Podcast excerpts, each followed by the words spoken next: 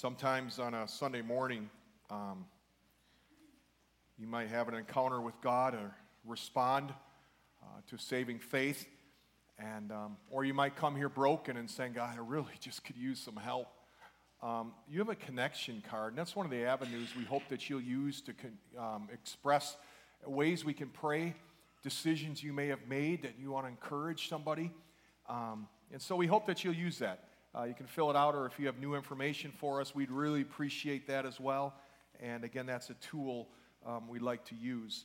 Um, also, a great opportunity that we continue to have is um, uh, for some years now, we've been able to help and bless the people in Guatemala through Christmas boxes. And some of you may be familiar with that. If not, if you're new and you're like, boy, that's something that would really, I'd really like to do that. Um, you can see Adam Sarf. He was, he was a good looking guy playing the guitar here and he's the guy who kind of heads that up for us. And, um, and so it's, it's, a great opportunity as well. And maybe you notice the flower on the organ, and uh, we have a new birth into our congregation, uh, Holly and Hollis Larson, and uh, they've had a little boy, uh, Heston John. And so we welcome that precious life and congratulate them. And so that's the flower over there. And so that's wonderful, yes.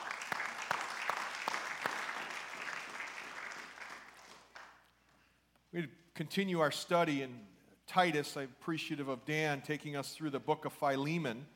Um, what a blessing to learn more from that book and uh, to hear the message and heartbeat uh, of the Gospels that came out as Dan was able to share with us. I appreciate that. I want to look at Titus 1, verses 9 through 16, as we continue to build upon um, what really this book is about. Verse 9 says, in speaking of the qualifications of the elders, it picks up what Paul's been saying. He said, uh, An elder must hold fast the faithful word, which is in accordance with the teaching, that he may be able both to exhort in sound doctrine and to refute those who contradict. For there are many rebellious men, empty talkers, and deceivers, especially those of the circumcision, who must be silenced, because they are upsetting whole families teaching things they should not teach for the sake of sordid gain. Verse 12 says, One of themselves, a prophet of their own, said, Cretans are always liars, evil beasts, lazy gluttons. This testimony is true, and for this cause reprove them severely, that they may be sound in the faith. Not paying attention to Jewish myths and commandments of men who turn away from the truth. Because to the pure, all things are pure. But to those who are defiled and unbelieving, Nothing is pure. But both their mind and their conscience are defiled. They profess to know God, but by their deeds they deny Him, being detestable and disobedient and worthless for any good deed. There's a, a story, um, actually, of a lovely lady. And she, we're told, was bringing up three very lovely girls. Maybe you've heard it. The story goes all of them had hair of gold, like their mother, who happened to be the youngest one in curls. The story goes on to tell us of a man named Brady. He was busy with three boys of his own, you can imagine. The reality is there were four men living all together, but the sad truth is they were all alone. Oh, till that one day. Ah, oh, that one day when this lady met this fellow, and you know what? They knew was much more than a hunch. You see, what was going to happen is this group they knew must somehow form a family, and that's the way they all became. You've heard the story. Well, all right. All right. There's a lot to that story. Um, sometimes we fly through it and you watch the reruns. Um, but it seems the key to that story is that this group they somehow had to move from being a group of diverse persons from diverse backgrounds, difficulties, and they needed to become a family. That's the story of the people on Crete, this island that Paul was sent to. That all these individuals from different backgrounds, exposed to different beliefs, some living victorious lives, some very difficult ones. And with all this diversity, Paul sends Titus and says, This group, they need to become a family. And in order for them to become a family, I need you to set in place, I need you to set in order. Remember, we talked about that being a medical term. Elders, these overseers that would help this group to become a family. And one of the roles of this, these elders would be they were supposed to protect these people. So that as they lived out the call on their life, that this group would somehow become a family who would live together as God's very own people. And really, the theme of Titus is that on a human level, these elders were responsible to bringing order into the life of this church, into the affairs of the church. But on the other level, while they are doing that, God is at work producing a people clearly identifiable, clearly distinguishable, utterly distinctive as a very special family, a very special people, uniquely God's people in that area. And so, in light of that, Paul shows the importance of protecting God's people so that those around in Crete could see a people clearly identifiable that wasn't just a group, there's so much more. They were a family, God's very own special people. And these infant churches were experiencing an infiltration, as the church will forever be, unfortunately, false teachers while we walk this earth. And so it's no wonder that Titus is told make sure you choose elders who are holding fast the faithful word, this sound doctrine that Paul says of the apostles that was, po- that was passed on to him. This leadership needs to be deeply committed to sound doctrine, making it constantly and abundantly available to the people, mainly for two reasons. One, for the nurturing and encouragement of believers. And secondly, they needed to hold fast this word for refuting those who were in opposition. So Paul moves into an elaboration of what he means about the refuting of those who believe, who um, don't believe and who oppose believers. And the emphasis, he says, is really on sound, healthy doctrine, that which builds up. Now, just by way of reminder, doctrine, that very word, is a set of teachings that align with the revealed Word of God. It's what Paul has in mind, this doctrine. These teaching, teachings that were revealed. Look at verse 9. Holding fast the faithful word, which is in accordance with the teaching, okay, this, this teaching was revealed. Paul's insistent that this sound doctrine delivered to him and the apostles is not man made. If you read Galatians 1 11 through 12, we're told, Paul tells his church that the church of Jesus Christ must constantly be reminded that fundamental to church life is the sound doctrine of the gospel of our Lord Jesus Christ, and that was not made up by man but was revealed by God. It's a God given revelation. This is what sets the church apart from the rest of society and is a fundamental difference between a Christian and a non Christian. Because society operates on the basis of human speculation, not on God's revelation. God's revelation is sound doctrine, and it's sound only because it is divine revelation. And so Paul says the sound doctrine's revealed, and then it's relayed. You see, it must be relayed by those to whom it was revealed. And so Paul's not speaking about that which he thought of himself, but as he says in 1 Corinthians 15 1 through 3, he says, That which I received, that revelation I received, I pass on to you, I relay it to you as of first importance. And then it stands to reason this doctrine, this teaching that was revealed from God to them that which they relayed to the people must be received. The sound doctrine needed to be received. That's the process. Revealed, then relayed, and then received. Received by those who hear it. They believed and would take their stand on Scripture. And that's the basis of the individual Christian life, of the community of the believers. That we stand on God's revealed word, and so we relay it and we receive it as such. I hope that you have opportunities to thank those charter members of this church who stood on the Word of God, not the speculation of man. And that Elam Mission Church has endured and impacted many lives because there were those who were part of the group that helped found this church and continued that legacy as people of the gospel. There were people of the word.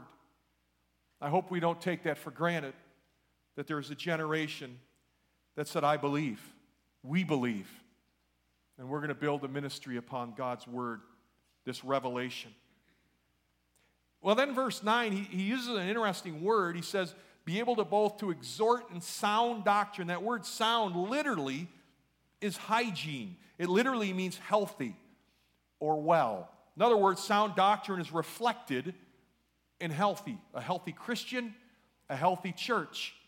When Paul says sound doctrine is key, what he's saying is that preaching that's being revealed, relayed, and received must be reflected because sound doctrine is healthy. It's always health giving. So if we want to find healthy Christian, if you want to find a healthy church, look for those whose lives is built on sound doctrine. Scripture, not legalistic speculations of man, but sound doctrine of Scripture. Both sound doctrine, which is rooted in the gospel, is healthy doctrine. It produces health, health giving living.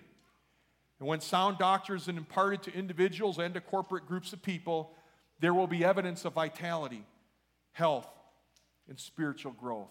And I fear there are anemic Christians who are so because they're deficient in sound and healthy teaching. If you want to grow, if you want to become a healthier Christian, you need to be in the scriptures.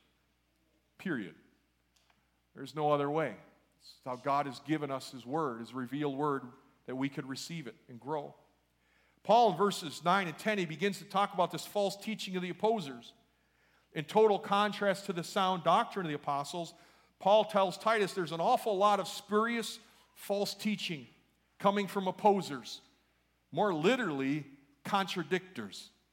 Contradictors in both doctrine and in practice. The Bible's filled with concerns about false teachings and its danger to the people of God. In the New Testament, we find, just for example, some strong words and warnings from Jesus in Matthew 7 15 and Mark 13 22 through 23. We have strong warnings from Paul here in Acts 20 29 to 30, 1 Timothy 4 1 through 3, and 2 Timothy 3 1 through 9. We have stern warnings from Peter in 2 Peter 2 1 through 3. How about John, 1 John 2 and 2 John 7?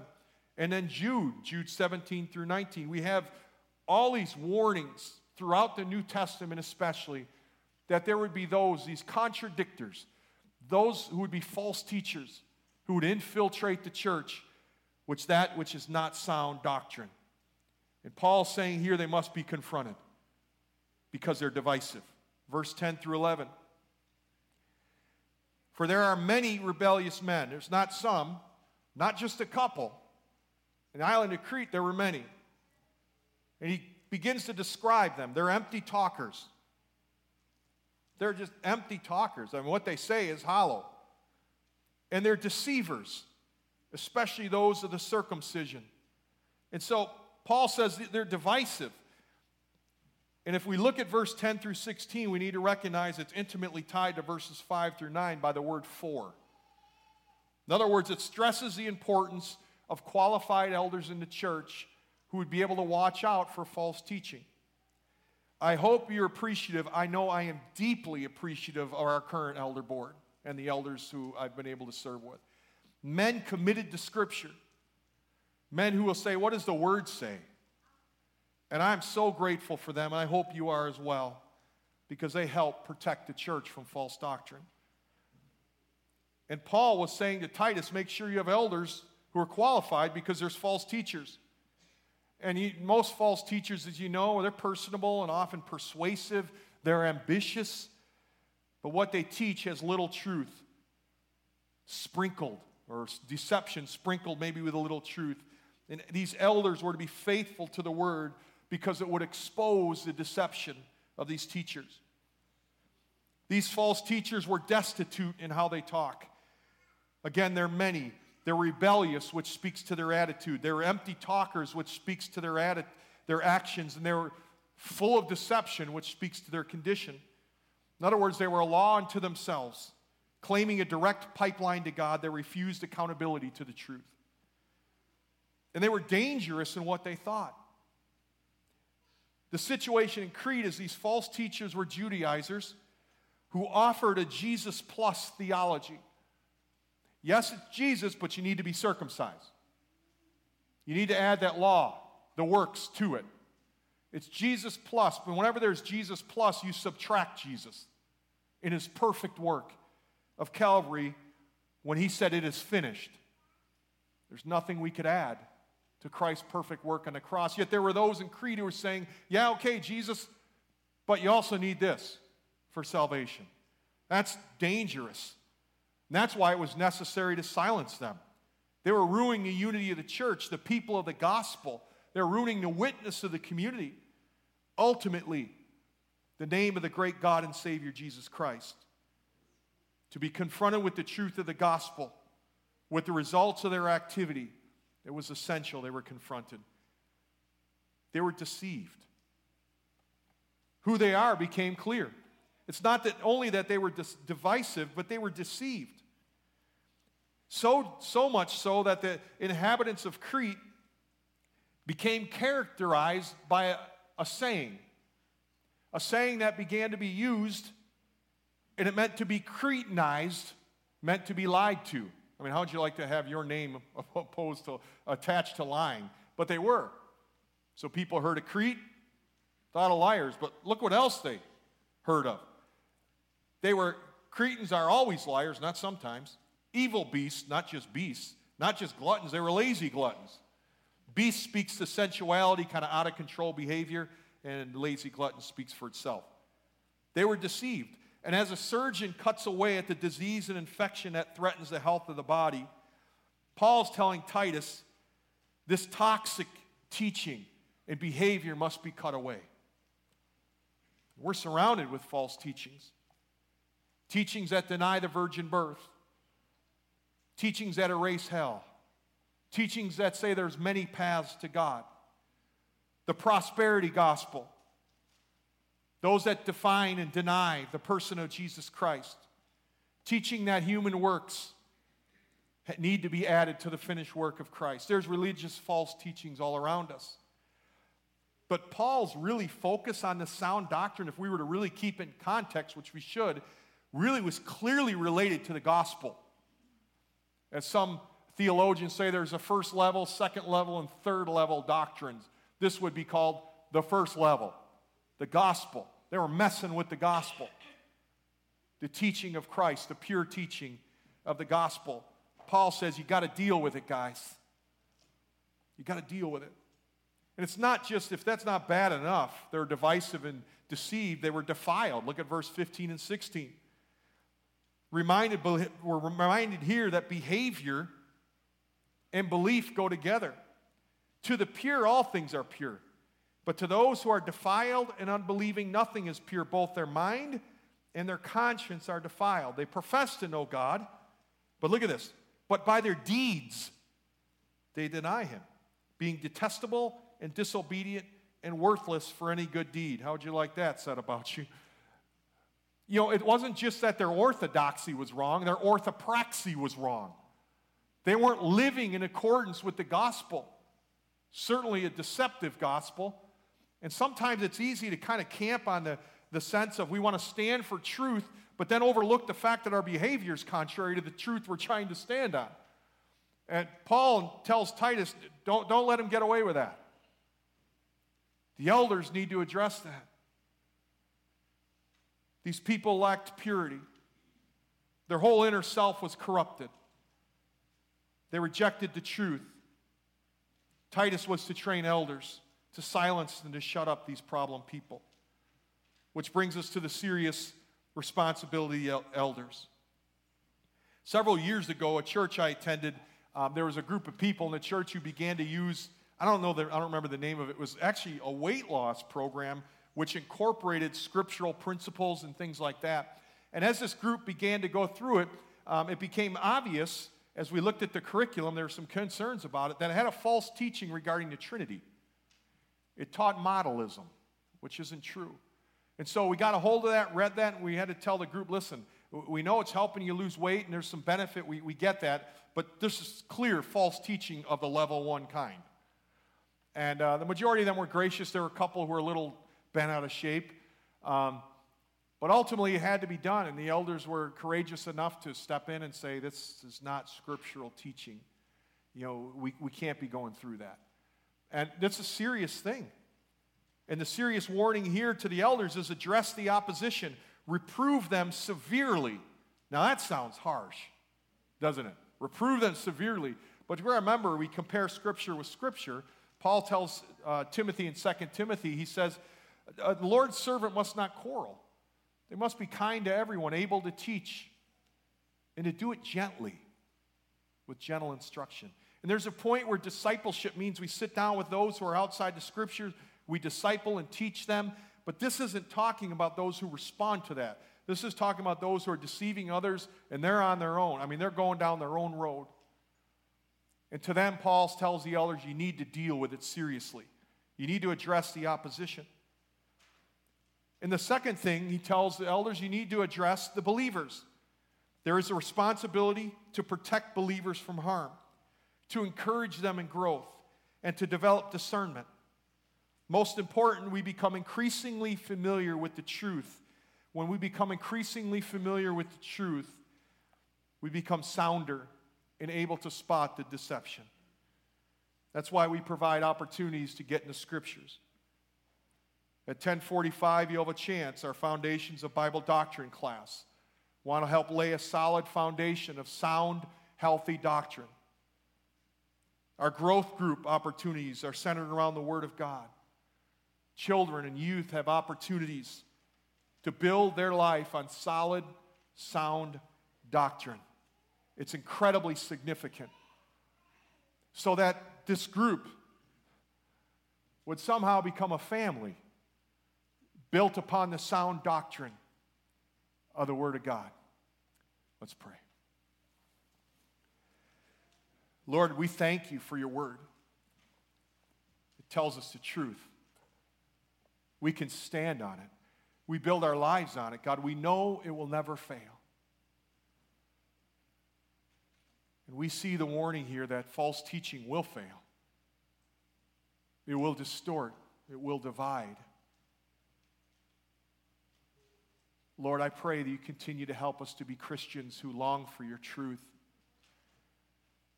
who daily seek out your revealed word. Lord, who build our decisions, our goals, our plans, our lives, our belief system on your truth. Lord, personally, and I, I know my brothers would agree with me, I thank you for those who've gone before us in this church, who took a stand on the word, built this ministry on your word. We thank you for them. We thank you for our elders who do the same, men of the word. Bless them encourage each of these persons this day. That uh, although it's been hard, I'm sure for the, those who built this church or helped be a part of that, God, um, and those today who take the stand on the word, it, it's not always easy. Give them courage, give them strength, I pray. So, God, as we become and increasingly become the family you want us to be, that we'd be a family built on truth a family that's distinguishable, that's identifiable in our communities as people of the gospel. For the praise and glory of your name, I pray this. In Jesus' name, amen.